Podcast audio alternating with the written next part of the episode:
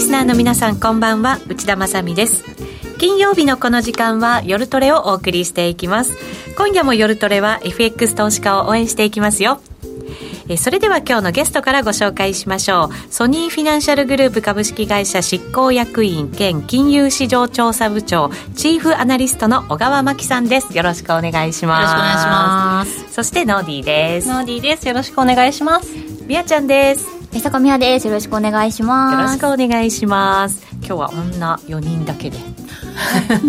はい、ね、スタートということで、はい、雇用統計がね今日は発表されますので、はい、そのあたりしっかり追いながらはい、進めていこうかなと思いますが番組終了の10時半に発表ということですから、はい、内容をお知らせできるのは延長戦になるかなと思いますけれども、はい、そこまでは、まあ、雇用統計の予想もしっかり小川さんにしていただきながら その他経済統計も今ねいろいろちょっと様子が変わってきてますからそんなあたりもいろいろ教えていただこうかなと思います。はい。はい。どうですか？ノーディーはトレードうまくいってますか？笑った。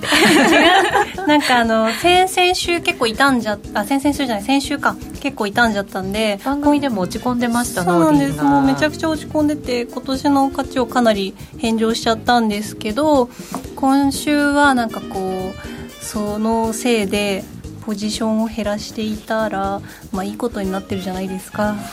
落ち込んでます。引き続き。持っても落ち込み持たなくても落ち込みみたいな感じにね動いてるとなりますよね、うん、はいみやちゃんどうでしょう？今週は調子良いです。お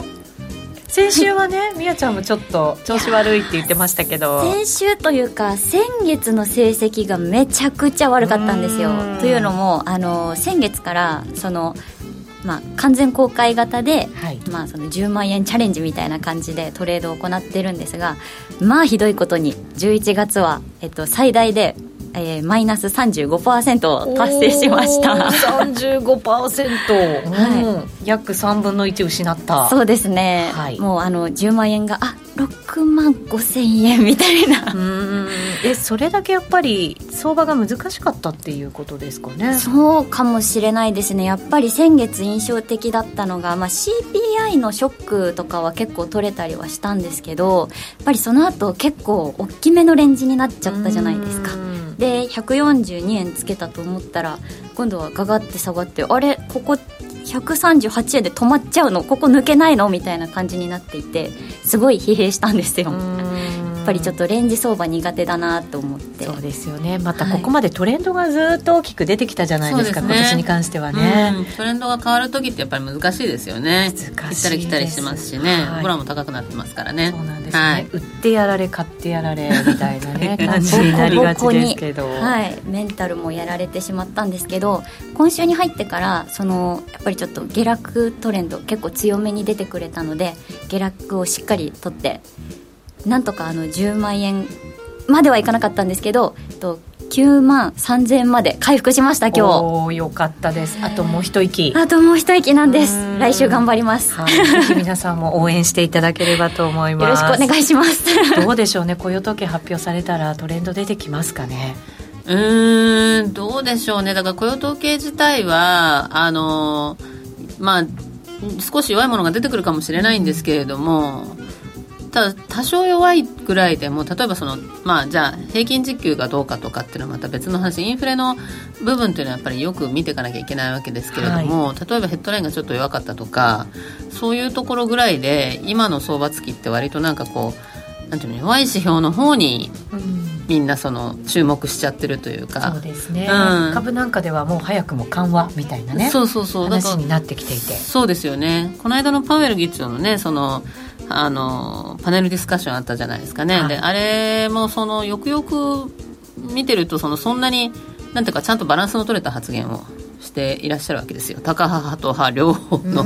ちゃんと話をしてるんだけれども冒頭に言ったことがなんか今後はね12月は早ければまあそのあの利上げペースを減速しますっていう先に言うからあれはよくみんなで失敗だったねって言ってたんですけど結局後からタカ派的なこといくら言ってもみんな聞いてなくてそこの最初のところに反応してしまってるから。そうですよね。ニュースでもパンと流れますし、ね、そうですよね。だからねあの、まあ、よく見ると別に全然あの鳩ではないあと思いますけどね私はね。なんか専門家の方々これまでとあんまり変わらない内容だったんですよっていう方も多いですもんね、そうですね。11月のその FOMC の段階でもうすでにそのあのこう利上げ幅を縮小する可能性が12月早ければ12月っていうようなことをおっしゃってたわけなので、だから別にそのなんていうか今に始まった話じゃないし、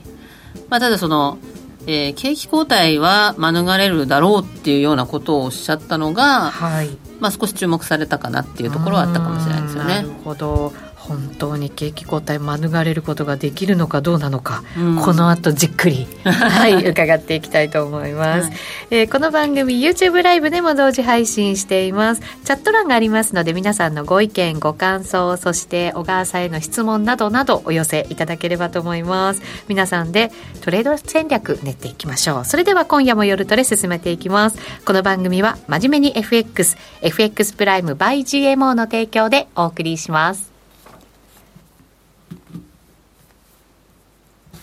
はい。それでは今日の番組、小川真紀さんをゲストにお迎えしてあの、雇用統計じゃない時ってこのタイミングで CM が入るんですよね。そうなので、もう CM だと思ったら入らなくて、ディレクターに、は早く喋れと合図を出されて、なるほど、そういうことだったんですね。はい、と入りました。はい。そういうことだったかと思った私も今、進行表を見てちょっとびっくりって感じでしたけど。今の何って私言いながら実は CM 中だと思ってました。私もちょっと油断してました髪の毛でも結ぼっかなみたいな。みんな油断してね小川さんだけ油断してなかった感じがしますけど、はい、冒頭でもねそのもしかしたら景気後退が免れるんじゃないかっていう話が出てきて、うん、ええー、って思ったんですけど小川さんどうそれはどういうことなんですかね？いや、あの、FRB 議長がまずその景気後退しますって言うってことは、まあ、まずあんまりないと思うんですよね。はい、あの、うまくやるから大丈夫よっていう、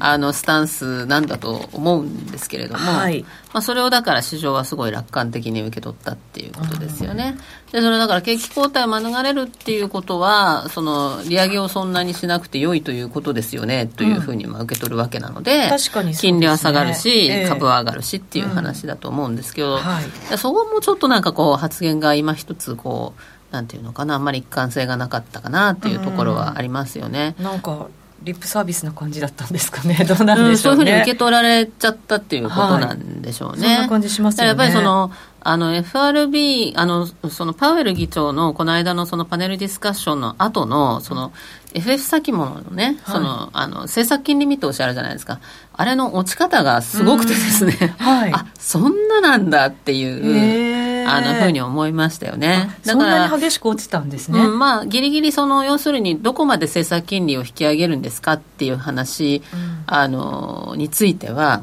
まあ大体5%ぐらい5%割れか5%ぐらいとかっていう感じで、あの市場は見てたわけですよね。はい、でそれがもうそのご発言の後はですねもういきなり 4.9とかもうなんかその5%いかないし、しかも来年の9月ぐらいからもう利下げみたいな。うそういう感じになって、まあ、だからエコノミストの予想とかでも、あの今年もあと1回50ベース上げて、で来年年初に25ベース0.25%上げて、うん、もうそれで打ち止めみたいな見方っていうのは結構多くなってきているわけなんですよね。はい、だからそのすごいみんなハト派になってしまってるので、うん、あの金利がこう下がって、まあ、株が上がってっていう状況になってるわけですけれども、はい、これって FRB にとってはとっても有識問題で。株がね上がってくると。うん、というのはその結局あの今何が起こってるかっていうとその長期金利が下がって3.5まで下がってるじゃないですか、はい、で期待インフレ率が上がってるんですよね、でそうするとその実質金利がそのついこの間までその1.6とか7とかだったのがアメリカの実質金利ってそのくらいだったんですけど、はい、で2%超えるかとかって言ってたのが今1.2とかまで下がってきちゃってるんですね。でそれって非常にそのせっかくの金融引き締め効果がそがれるっていうか、はい、あの緩和的な環境になってしまうわけなので。逆戻りしちゃいますよね。そうそうそう。じゃあインフレって落ち着くんでしたっけっていう話になるので、はい、あのインフレを抑えようっていうことをずっと言ってきてるわけですよね。FRB として。は、だからそのなんでここまでその高派的なことを一生懸命言ってきたかっていうとそのちょっと気を緩めるとこういうふうにその期待インフレ率が上がってきちゃったりあの長期金利が下がってきちゃったりとかするんで、うん、いや違いますよと。あの私たちはもっともっと利上げしますよっていうふうに言わないと金融環境が緩んでしまうわけですね、はい。うん、だからこそずっとこう高派の姿勢をパウエルさんは、ね、ずっと取ってきたわけじゃないですか。それで今までもその FOMC メンバーが喋ったりする時も CPI ショックの後とかもね同じ現象が起きたので逆 CPI ショックでしたっけね？あれ 呼び方としてはね。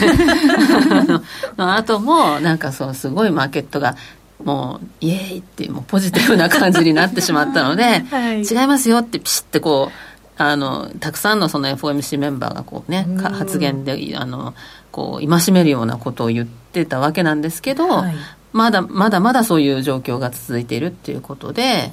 まあ、結構だから12月の FOMC はちょっと要注意ですねと思いますけどね。ね今のところはもう0.5っていうようなね見通しが大半なんだと思うんですけどね、うん、そうですね。だから利上げ自体はまあ0.5でもここまで言ってるからねもう0.5だと思うんですけど例えばあのなんかこう市場のこうなんていうか先走ったこうあの動きを、うん、まあ、なんとか変えようとこの雰囲気を変えなくちゃと思った場合には、はい、例えばドットチャートをねあの結構引き上げるっていうことは、ありえますよね、うん、あれはあくまで見通しなので。そうですね、うん、後で変えることができるわけなので。あのそういうこともありえますし、うん、パウエル議長のメッセージもだいぶ高派になる可能性もありますよね、でその直前でどういう状況になってるか次第っていうところはあると思いますけれどもあのどちらかというとそのそのリスクっていうのは考えておいた方がいいかもしれないなというふうに思いますね、うん、結局今のそのまあドル安で、まあ、円高っていう面もあるのかもしれないですけど、うん、その FOMC を織り込みに行くんだとするならばそこでもしちょっとこうか今までと違う発言が、うん、その期待とは違う発言が出てしまった時のまたなんかこう反動っていうのもちょっと怖いですもんね。うん、そうですね。だから今ちょっともともと為替がややそのあの先走ってというかその円高に触れすぎなところはあの正直あって、はい、今年ってすごいそのあの為替ドル円レートとその日米の実質金利差っていうのがものすごく相関性が高かったわけですよね、うん、もう相関係数で0.95とか98とかなんかそういうぐらいもうほとんど一緒の動きを、まあ、してだからほとんどそのまあいろんな理由はもちろんあるにしても金利差でほとんど説明できるわけなんですけれども、はい、そこから計算するとあの今、確かに日米の金利差ってあの一声より縮んでますよね、アメリカの金利が下がってきちゃってるから。そうですね。なんですけれど、今の水準だと、今までの相関で言えば、142とか3とか、うん、あのドル円がね、でもおかしくないっていう感じなんですけど、はい、そこから10円ぐらい低いところまで来ちゃってるわけですよね。ね。だからちょっとその売り売られすぎっていう感じはややあるけど、うんあのただ、テクニカルとか見てる人たちは、もう200日とか割れてきちゃってるんで、冷やし一目均衡表の雲加減割れて135円台とかはあるかなとかって思ってたら、もうするする落ちてきちゃって、はい、でも200日も割れてきちゃってるんで、あの131円台とか、そういうのがもうちょっと視野に入ってきちゃってる感じなんで。一旦行かないとマーケットが納得しないような気がします何が出ても下げたいっていうか、うん、確かになんかスルスルスルっと上がっちゃったところじゃないですか、うん、そうするとだからあんまり節目なく下がっちゃうっていう可能性はありますよね。そうですね、うん、なんかやっぱりあの、まあ、150円台まで見た相場なんですけど、うん、150円台の滞空時間はかなり短かったわけですよね、はい、介入も入りましたしね、まあ売れてない人は多かったっていうところで140円台も割と短かったし、はい、っていうところで、なんかこう割と、まあ、売りたい人が増えてきちゃったっていうような感じはあるかもしれないですよね、もしかするとテクニカル要因なんかもあってね。ポジションが随分偏ってたっていうのもねもちろんありますよね今年なんて本当1年通してドル円買っとけばいいみたいなね。そうですよね、はい、相場でしたから、うん、まあ利が乗ってる人たちもまだいて急いで手締まおうみたいな動きがあってもおかしくはないですもんね、そうですよね。じゃあ年末でそもそもポジション手締まいたい人たちが多くって、うん、利がまだ乗ってるとかって考えるともう一段ありますかねどうですかね。ね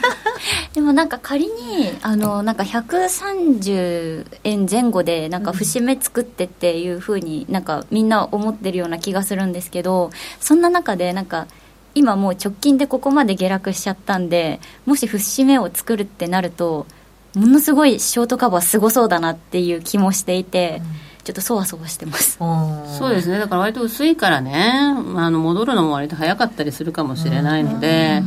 これあの今えっと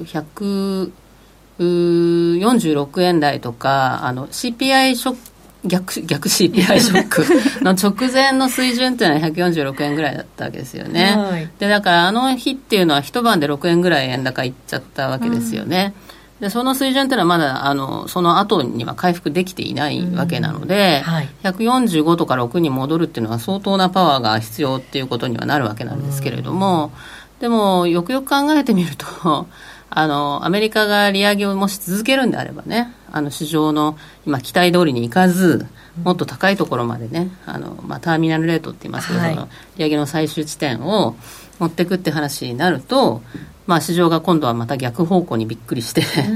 あのドルがそのあたりまで戻る可能性というのは全然あると思いますけどね、ね、パウエルさんもまだ長く利上げを続けるんだよっていう姿勢はまだ崩してないですもんね。そうそう。だからおっしゃる通りでその11月の FOMC でとっても大事なことを言っていてあの3つ大事なことがあると言っててその1つは利上げのペース、はい、でもう1つはそのどこまで利上げターミナルレートどどこにまで上げるかっていうこととそれから3点目はそのいつまで高金利を維持するかっていう、はいうん、その話で。で1点目はもうこれまでの利上げペースは正しかったですという話なんだけども、今後はその2番目と3番目がより重要になってきますよということを言ってるわけですよね。はい、だからその要するに、まあ、より高いところまで利上げしてより長く維持するっていうことを言ってるわけなので、はい、あのおそらくそのちょっと今の動きっていうのは若干こうやや先走ってるんではないかなという、あのふうには思いますけどね。ただそのマーケットが正しいっていうことももちろんあの可能性も十分あるから、はい、あの思ったよりもインフレが早く収まる。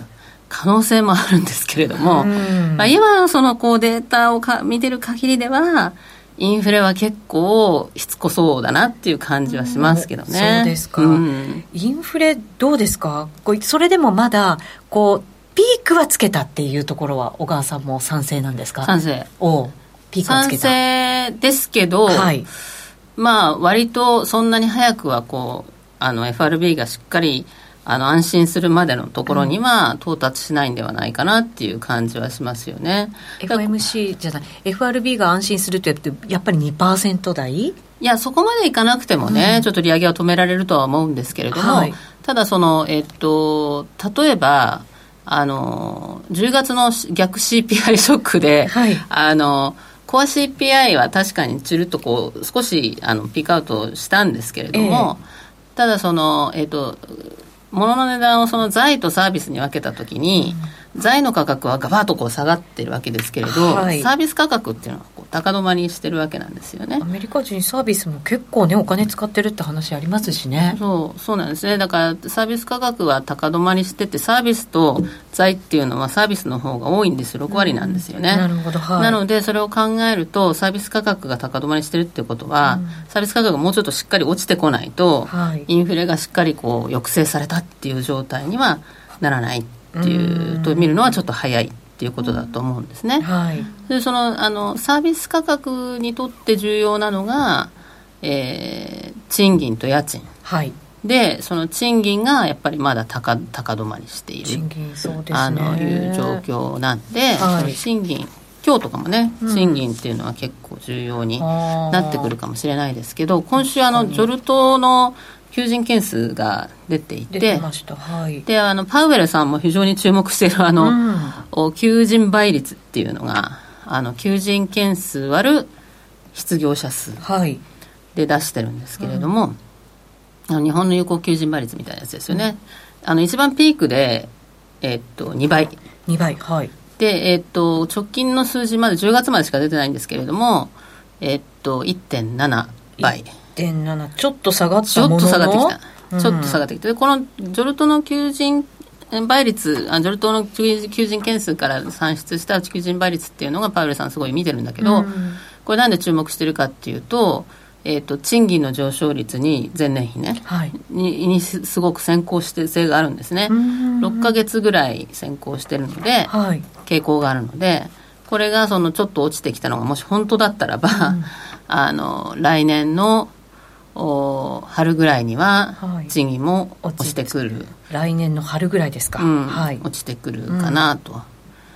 ていう感じですよね。で家賃の方はみんな割とそのケーシラー住宅価格指数っていうので見てるんですけれども、はい、これがえっと15か月かな先行しているですよね、15ヶ月はい。家賃に対して、はい、でそれがえっと今年の6月ぐらいにピークアウトしているので、うん来年の秋ぐらい。来年の秋はい。ぐらいにあの家賃もしっかり落ちてくる落ちてくる。だから来年の後半はね多分急激にインフレがこう落ち落ち着いてくるようなイメージなんですよね、はい、で逆に言うとそこまでは結構安心できない状態が割と続く可能性があるっていうことなのではないかなと思いますけどね、はい、そうすると来年の中頃までは少なくとも利下げはできないよということにはなりますよね、うん、できないんじゃないかなと思いますけどね、うん、そうですね、うん、そこまで利上げが続くってことはないわけですよね。でもね、ええ、それ結構可能性はあると思っていて。そうなんですか。で今年だから、えっと、12月0.5上げて来年3回5月までに0.25ずつ上げるとかっていうのは、はい、5%まで持っていこうとすると金利を政策金利をね、うん、5%以上まで持っていこうとするとそのくらいやらないといけないわけですけれども、5, 5月ぐらいまで利上げ続けて5月で打ち止めして、はい、でそのまましばらく維持してで、まあ、うちなんかその利下げはもう24年のあの年明けぐらいのイメージでいますけどね。うん、うん来年にはじゃあちょっと踏み切るだろうっていう感じなんですね。そうですね。ねはい。だから来年のまあただそのまあしばらくまだあの細々とまあ幅は縮まるかもしれないけど利上げはまだあの5月ぐらいまで続くようなイメージっていうところでは見てますけどね。ど。うそうするとそのターミナルレートっていうんですか、はい、小川さんどの辺見てるんですか？5%ですかね。だからその今レンジで出てるので5から5%から5.25ですね。だから真ん中で5.125っていうところだと思いますけれどもね。はい。結構でもこの急激な利上げしてきましたよね。で効果って出るのってやっぱりちょっとこう時間差があるって言われてましたけど、うんうん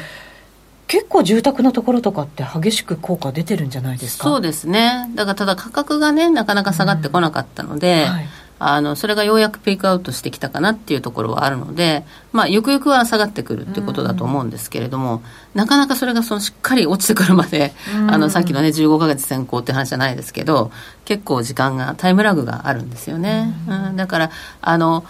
なぜそのこうさあのインフレを早くあの落ち着かせないといけないかっていうと、はい、あの一番怖いのがまあ、みんなそのだからアメリカの景気が悪くなったらね、うん、なんかごめんなさい私ばっかり縛っちゃってて申し訳ないんだけど。みんなで聞き入ってます。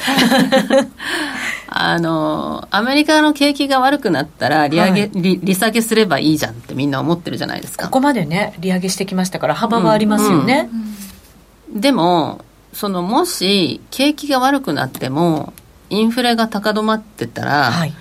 利下げできないんですよね。そうですね。でそれが一番怖い状態で、うん、あの利下げできないってことはそのこう要するにセーフティーネットのないあのこう景気悪化っていう景気後退っていう状態に陥るのは一番怖いので、はい、あのだから FRB はとにかく早く先に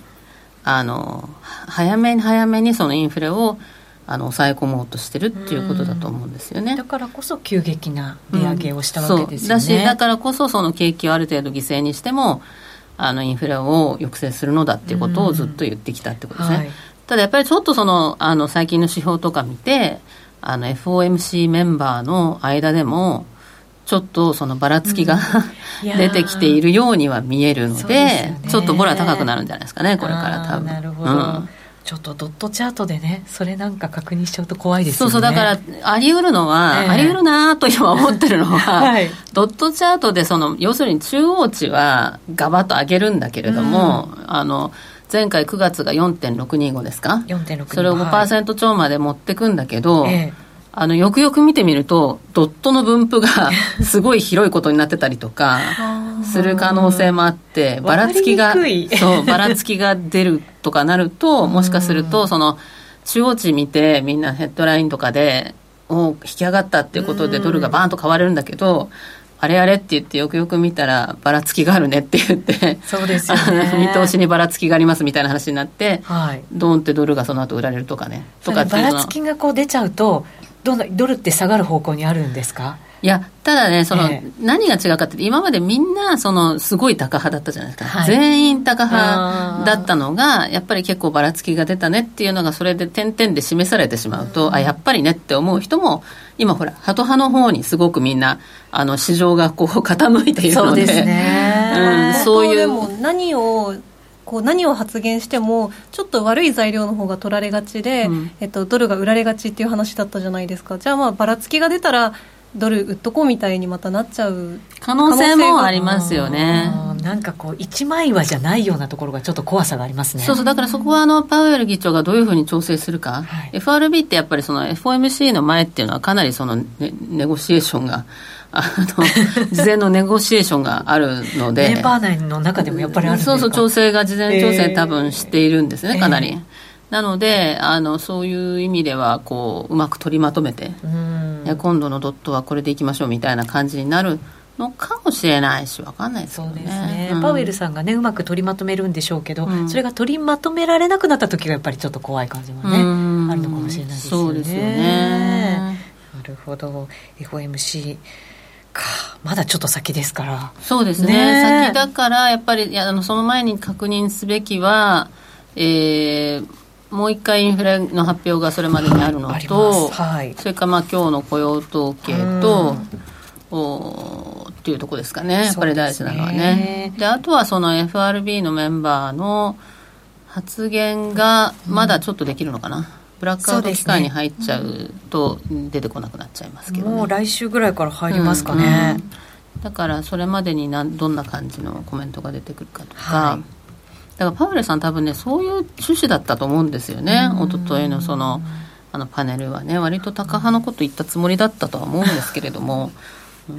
違うところだけがなんとなくね、ニュースにされちゃうっていうのもあるかもしれませんね、うん、13日火曜日に CPI11 月のものが発表されてその翌日に FOMC の政策金利が発表になるので。そうですね。続くんですよね、となるとブラックアウト期間は、6日ぐらいからですかね。そうです。もうだから来週。もう月曜日ぐらいしかないじゃないですか。そうですね。あと今夜とか。今夜とかね。もう言言うだけ言ってほしいです。いろいろ。確かにね。そうじゃないとまたなんかあのあのリーク記事みたいなものがね出されたりとか、ニックさん、可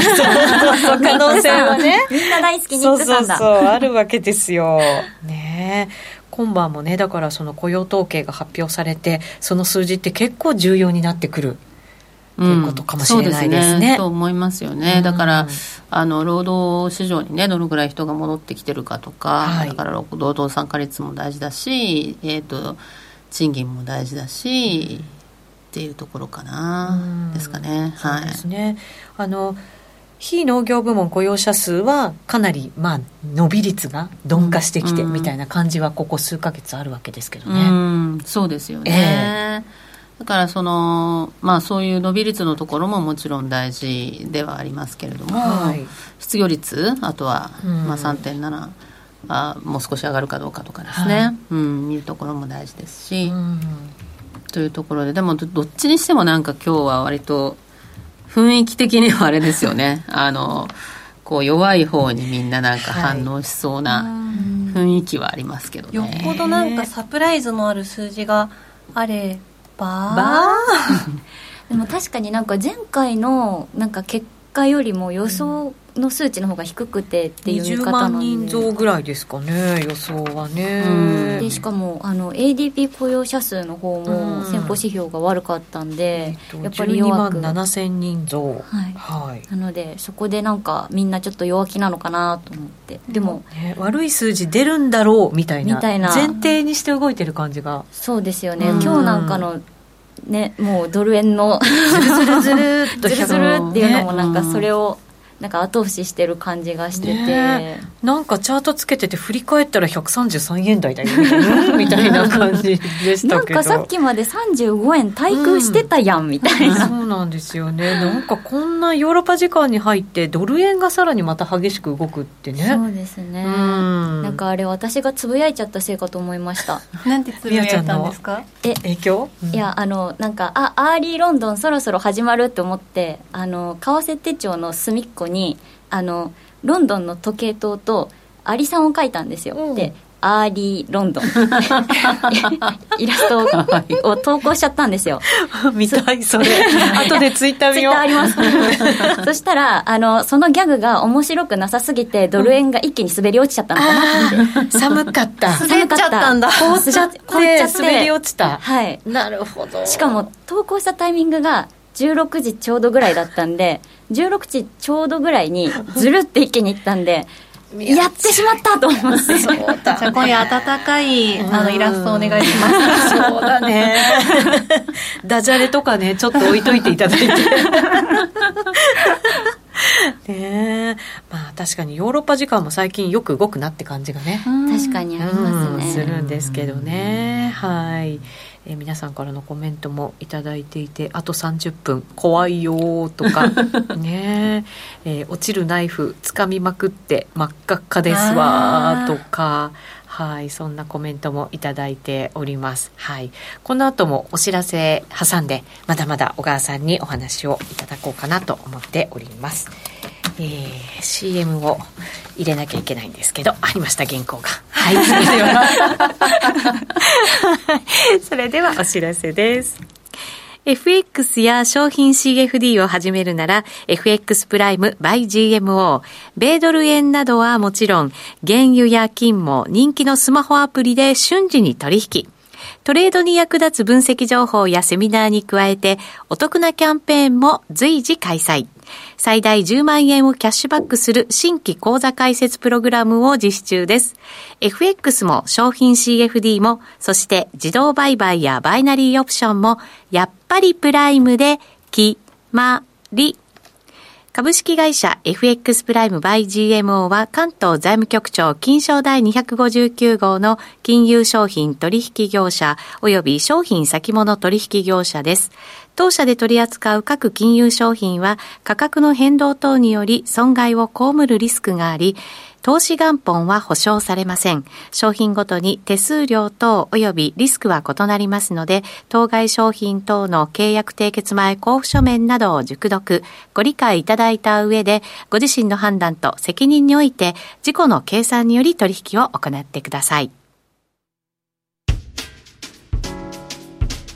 お聞きの放送は、ラジオ日経です。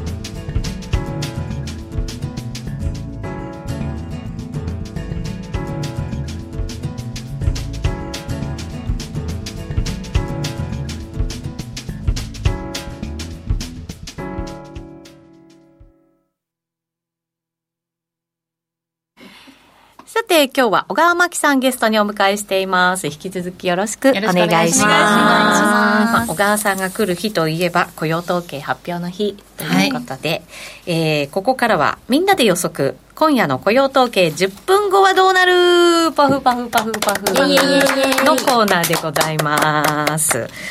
さあ、小川さんにもたっぷり今日はヒントをいただきましたよ、皆さん。準備はいいかな？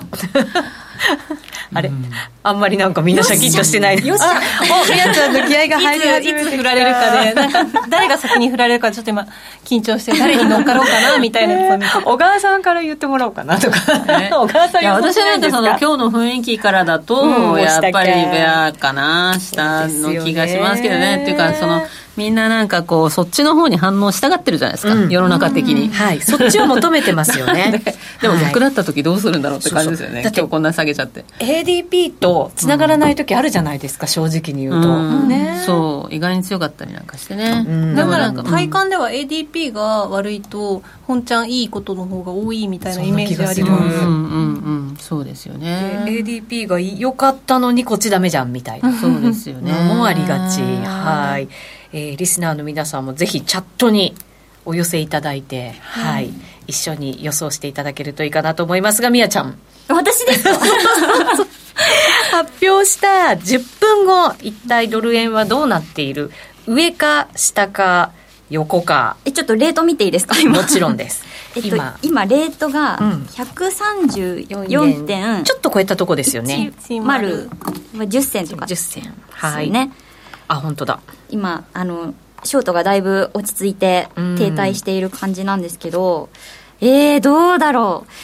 う。いやななんか ADP 雇用者数とはい。リンクする時って、うん。えっと、大体あれなんですよね。失業率が一番注目されている相場の時にリンクしやすいっていうのをどっかで聞いたんで、えーそうなんだ。失業率が？注目されている時注目されてる時。だからあのインフレとかを気にしてる時って、うん。あの失業率まあえっと、4%だとちょっと悪いみたいな印象らしくてで4%よりあの下回ってるとまだ景気がいいみたいな見方になるんですって。でうん。あの平均時給とかが注目されている時だとあのちょっと ADP とその NFP がなんか合致しないみたいならしいのででも今どっちですかね？時給？やっぱり。両方。まあ4は近いですもんね。ぶっちゃけ。えーどっちだろう？でも今だいぶショート落ち着いてきてるんですよね、そう。そうだもなう織り込んだんじゃない？ね。なんかショートカバーあるショートカバーあるかもしれないってちょっと思ってるんですようんだからえーじゃあブルでお 上がる。上がる。上がる。私も上がる予想なんですよ。一旦は。おもうある程度織り込んで。はあ織り込んでる織り込んでからねとりあえず。悪いところはね。はい。私は、うん。じまだ聞かれてないのに答え始めちゃった。全然大丈夫。私は自分が今、ドル円のロング持ってたら難品するかどうかでいつも考えるんですけど。難品？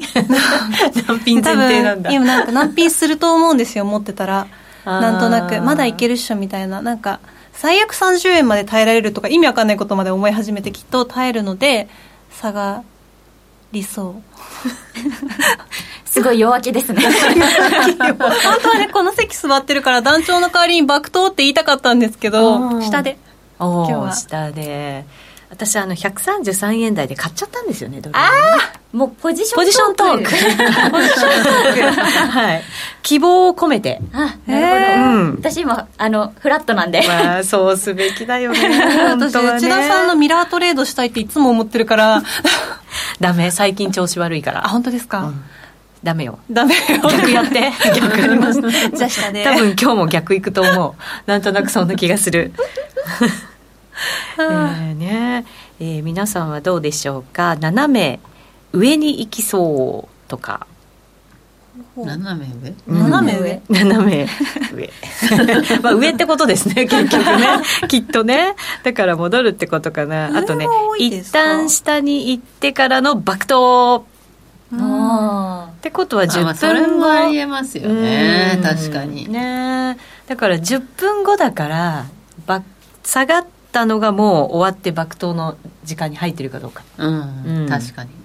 なんか出たもの見て何でもいいからとりあえず売るんだけど、そうそうそう よくよく見てみたらみたいな感じでうん。大きく戻るとか、ね。まあ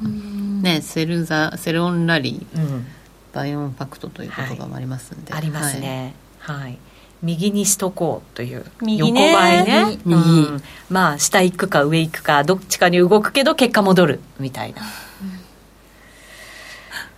未来に行く。未来に行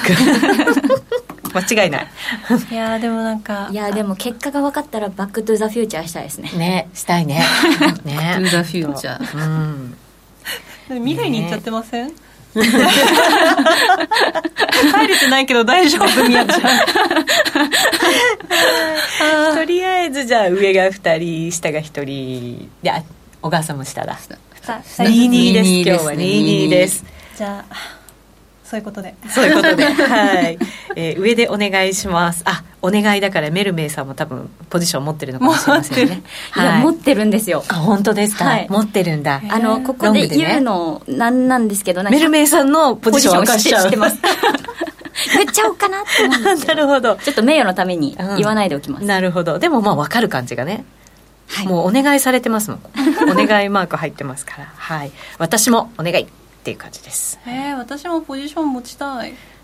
どうぞ。いいですよトレードタイム。にやりますか、はい、この後まだまだ小川さんにお話伺って。い く私がそれを聞きながらそれを聞きながら ちゅいっと、はい、やっていただいて構いません。はい、はい、ということでアメリカのインフレまあ来年にかけて少しずつ落ち着いてという感じにはなっていきそうですが逆に日本考えるとどうですかね？ちょっと日本はうん、あのインフレにはなあのが長引きにくいんですよ。な長引きにくいって変な日本語ですね。あの長長続きしない。長続きしない。これあの今の日本もインフレある程度政策とかでおろお抑えてる感じがあるじゃないですか政府にね。うん。だからやっぱりそうですよね、あのまあ、あのー、3%を超えたとかな、なんか結構ね、話題になっているんですけれども、はい、あの、来年は、まあ、インフレはかなりこう、シューって落ち着落ちてくるっていうようなイメージですよね。で、それはな、なぜかというとですね、はい。あのまずあのさっきの財とサービスの話でいきますと、はいえー、日本は財の価格は上がってるんですよねちゃんと、はい、あの長期的に見ても、はい、上がってると。で、まあ、アメリカほどじゃもちろんないんだけれども、全然そこまではいかないけれども、上がっています。はい、けど、サービス価格が、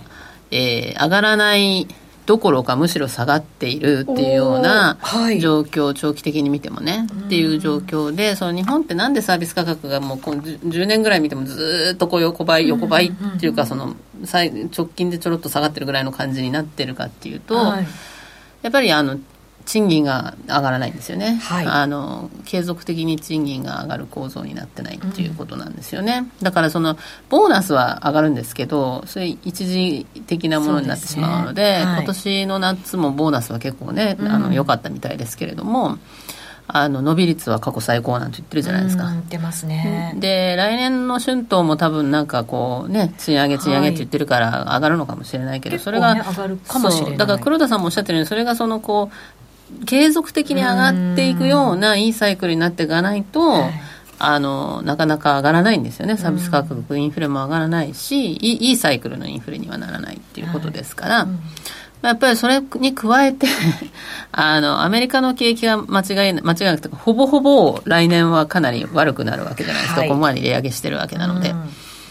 うん、で中国も悪いでしょ？中国そうですね。そうすると何が起こっても不思議じゃないのが中国って感じですしねそうですだからそのあのグローバルに見てもあの世界の二大巨頭の経済が非常に悪いということになると、あのまあ、原油価格はおそらく需給のバランスでいくとあの下がる方向ではないかと、はい、そうですね。景気が悪くなるから。はい、はい、で日本のインフレってほとんど、まあ、原油価格あのエネルギー価格で説明ができるので、うん、コストプッシュですもんね。そうですね。なのであの日本のインフレは来年はあの伸び率は下がってくるということになるでしょうと。いうことでこうなってるんだけど、はい、こうなるっていうもうそういう見通しになってるのであのそ、うん、どうぞ。日本もね、うん、まあ少しずつでもインフレ期待みたいなものが生まれれば、いいんじゃないかなって思ってたんですよこれをきっかけにして、はいはい。はい、こういうことでもないと動かないじゃないですか。黒田さんのおっしゃってるあの許容度ってやつですね。はいそうですそうです。物価上昇を許容していると言ってるのですごい批判されましたけど、まあ、あれもだから結局その全部の文脈を見れば、うん、あのちゃんとその賃金が上昇していくような継続的に上昇していくようないいサイクルのね、はい、あのまあ、インフレになっていかないといけないってことをお尻までちゃんと見ればそういうふうにおっしゃっているわけなんですけど、はい、それを結構お尻まで。それをですね結構なんかあの頭の方だけね、あのすごい批判されちゃったってとこありますけれど。まあでも実際そうですよね。だからそういうふうになって、うん、え要するにあの物価のあのおそらく日銀がその目指してたそのあのインフレの形っていうのは、うん、まあだから例えば冷蔵庫がね来年の方が高いと思えば、はい、今年買っておきましょうってなるわけですよね、はい、でそうすると需要が高まってみんなが物を買う、うん、でそうすると物の値段が上がる。で企業は儲かる。それで賃金が上がる。で人々はもっと物を買うっていう、うん、そういうそのこう、プラスのサイクル。すごいいいサイクルがね、うん、でなかなかならないっていうのが これまでずっと、はい、あのこうなかなかインフレにならなかった。逆のスパイラルがねなんか起きてた感があるじゃないですか、うん、日本だと。そうですね。でやっぱりその物の値段は上がっても上がってそれをその、えーと、と賃金とかそっちの方にそのこうあのこうシフトしていくというかですね、はい、あのそこを上げていくっていうような形にしていかないとなかなか難しいと。ただその、まあ、企業もねなかなかそれって難しくって、あのなかなかこうあんまりあのなんていうかなこう流動的な雇用市場になってないっていうのがあるので、はい、なかなか難しいっていうところもありますよね。うん、そうですね、うん人が流動的になってくるとやっぱり賃金も上がりやすかったりするわけですもんね。うん、そうそうそうですね。そうなると本当は我々も覚悟を決めなきゃいけないってことにね。それはね、ね、ありますけどね。ただやっぱりそのこうだから終身雇用でもう絶対そのまああの雇用自体が守られることが絶対に大事っていう。はいスタンスなのか今あの若い人たちってもうちょっと自分も自由に転職したりとかするじゃないですか、そうですね。あの流動化というと必ずしも首首切りますとかそういう話だけでもないし、はい、そうですね。キャリアアップしていくね。形のねもうちょっとその今のお仕事よりも合うものを探してもらうとかっていうようなことが、あのできるようにならないとやっぱりそのなかなかねあのこう難しいですよね。そうですねえー、チャットにも日本国民は賃金が上がるよりも物の価格が上がらない方を選ぶからインフレになりにくい構造的な問題があると、うん、本当そのまんまですね。素晴らしく分かりやすく解説いただいてありがとうございます、えー、ありがとうございます本当にそのまんまですよね、うん、だからこそ我々が覚悟を決めてそうそう賃金が上がるように動くと。そうですね、物の値段が上がった時に、賃金が上がるっていうイメージが持てなくなっちゃってますよね物の値段だけが上がるんじゃないかってなんか疑心暗鬼になって、じゃあとりあえず安いの選ぼうみたいになっちゃってるから覚悟決めたいですね。決めないとダメですよね。ね、うん、だからそのずっと続けられる仕事ではなくて本当にね、うん、もっともっとなんかこう自分の価値を上げていくっていうような仕事の選び方していかないとダメなのかもしれないですよね、うん。うん、なかなか難しいのが日本ということになりそうですね。すねなのであの、まあ、結構早ければ、うん、年明けとか3月ぐらいにも、はい、その YCC の修正するんじゃないかみたいなことをあの見見方もあるし、はい、特に外国人投資家はかなりそのそれを期待しているような面もあってですね。うん。まあ、だからインフレ、ね、物価上昇率も上がってるし、それからその、あの、要するに3%ぐらい今なってるわけだから、まあ、あの、でターゲット達成できてないって、まあ、黒田さんが言ってるわけなので、うん。はい、こう今一時的だということを言ってるわけなのであの、まあ、政策は変えるっていうことではないにせよただその YCC をずっと続けるのはねあれだし、まあ、こう今の来年賃金が上昇するっていう可能性がね、うん、来年春闘だとその賃金が上がる可能性が高いからそのタイミングでえー、YCC の修正をするんじゃないかとかっていう話になってるんですけどその可能性はちょっとねどうかなって思うんですよね。それはなぜですか？その先ほどあの話したようにそのインフレが長続きしないっていうこともあるし、はい、それからやっぱりその総裁が変わるじゃないですか、はい、で変わってすぐとかっていうのはやっぱりそのあのなかなかね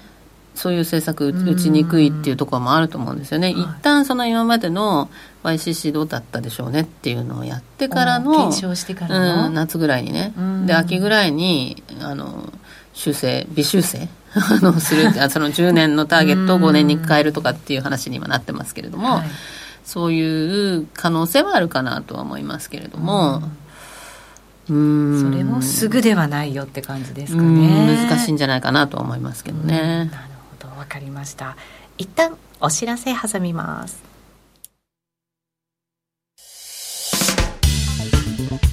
お聞きの放送は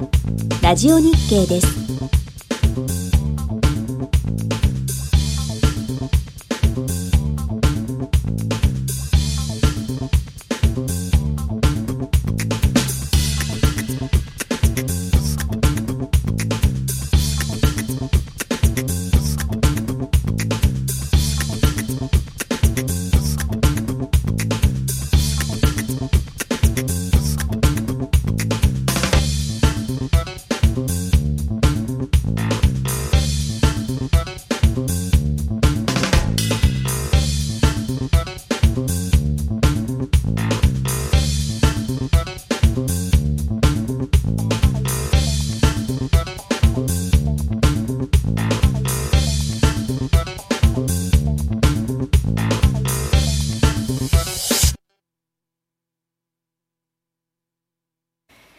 今夜はゲスト小川真紀さんにお呼びしてお送りしています。夜トレでございます。引き続きよろしくお願いします。雇用統計発表されるまであと9分ぐらいになってきました。為替ですがドル円は現在134円。12銭13銭ぐらい。まあ小動き。まあ、まあ、小動きですね。すね。そうですね。ヨーロッパ時間入ったところで結構動きましたが、みやちゃんの、はい、効果で。はい。アーリーロンドン。そうそうそう。その要人発言ですよ。そうですね。要人、要人だ。確かに。そうです。ねその後はこの134円挟んだところでの小動きということになっています。ユーロドルを見ても、ユーロドルもちょっと上に行きかけて、もみ合い、みたいな感じですかね。さっきポンド売りたいから上がってほしいみたいな方もいらっしゃいましたね。ね狙ってらっしゃるんですね。はい。えー、この後あと8分ぐらいで発表されるという感じでございます改めて予想ちょっと確認しておこうかなと思いますが非農業部門雇用者数が前月に比べると大体20万人ぐらい増えるんではないかということ前月が26万1000人ということで、えー、その伸び率伸びる数は鈍化するよということになるわけですね。前回、その10月発表された時の数値調べたら、2020年12月以降で最も低い伸びだった。うん、それからさらにまた鈍化していくってことですから、結構鈍化ですよね。うんうん、そうですね。うん最近その IT 企業とかで結構目立つじゃないですか、うん、雇用を、まあ、凍結するであるとかもう切っちゃうよっていうところも動き始めていて、うん、まあ、IT 企業にまだ限定されてるところなんでしょうから、うん、全体に対する影響ってまだそれほど大きくないんでしょうけどそうですね、えー、これから出てくるっていうところですよね。よね。ただなんか IT 人材ってやっぱりなんかいろんな企業がまだまだ欲しがっていて、そこで切ったとしてもまだまだ雇用するところって結構たくさんあって、まあそうですね、ね流動性がやっぱり一番高いところじゃないですか、うん、だからどれぐらいの波及のあれが影響があるのかっていうのって、ちょっと読みにくいですけどね。そうですね、えー、だからグローバルに足りてないですからね、うん、そのアメリカだけじゃなくてね、日本も実際にその IT 人材って足りてないから、企業によってはそれこそね、アメリカに採用に行くとか、うん、海外に人材を求めに行かないといけないとかっていう話にもなってますし。そうですよね、だからそういうことですよね。グローバルにそういう状況には今なってるっていうところだと思います、うん、私のあの銀行に勤めてる友達がやっぱりあの、アメリカで人が取れないのでアメリカにわざわざ行ってそれでそっちでソフトあのえーと、トレトレードじゃなくてなんだっけ、えーと、日本から。そうなんですよ。海外で取れないから人が。そうそれでプログラムをプログラミングその金融系のやってるんですけどやっぱり取れないから日本からも送るしかないみたいな状態になってるところってまだまだたくさんあるらしいのでだからねそれが影響するのってなかなかやっぱり数字的にはあんまりね、ね、はっきり出てこない可能性はありますよね。そうですよね。まあ、でもその本当に円安でねあの相対的に見れば海外の人にしてみれば、うん、日本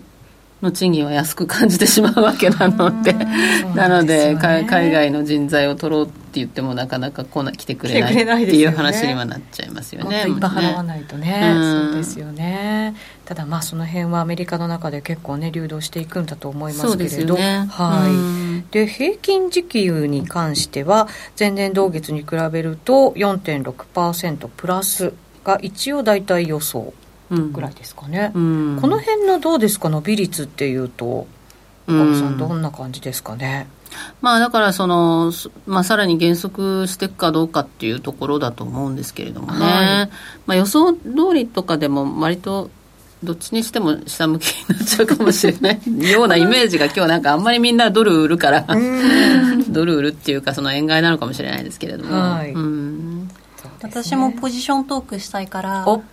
取りました。お。どっちで取りあしたもちろん予想通りあの責任を持って。はい。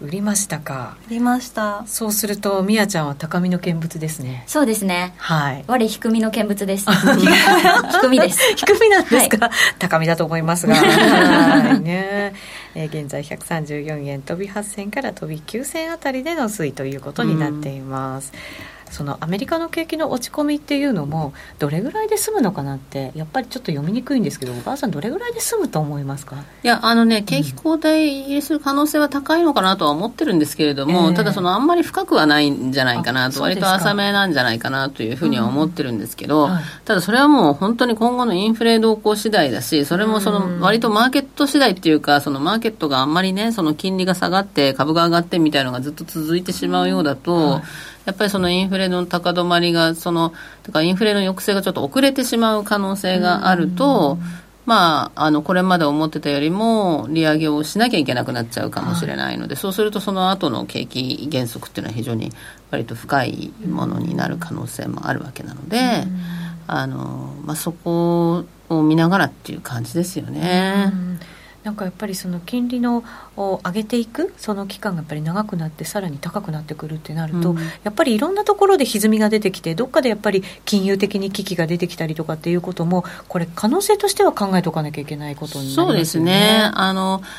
まあ、基本的にはその今ってあのリーマンショック以降ねそのかなり金融機関に対するそのえー、規制っていうのが厳しくなっているっていうことで、うんはい、自己資本比率とかしっかりその潤沢にね、うん、ないといけませんよっていうことでバーゼル3っていうのでかなりそのあの規制が厳しいので、はい、まあ、銀行はおそらく大丈夫でしょうという話なんですけれども、うん、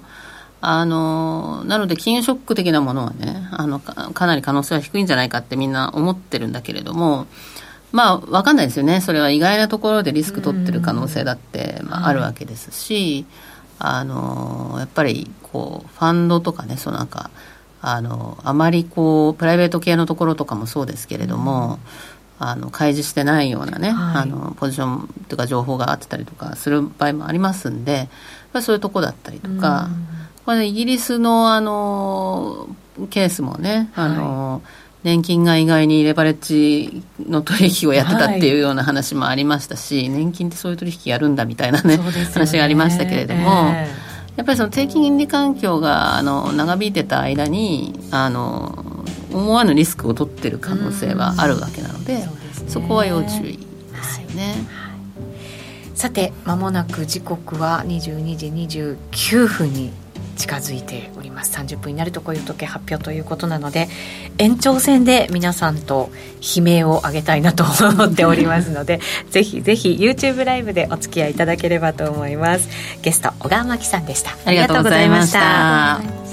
この番組は真面目に FX FX プライム by GMO の提供でお送りしました。この後雇用統計発表 YouTube ライブで配信していきます。ぜひぜひご覧ください thank you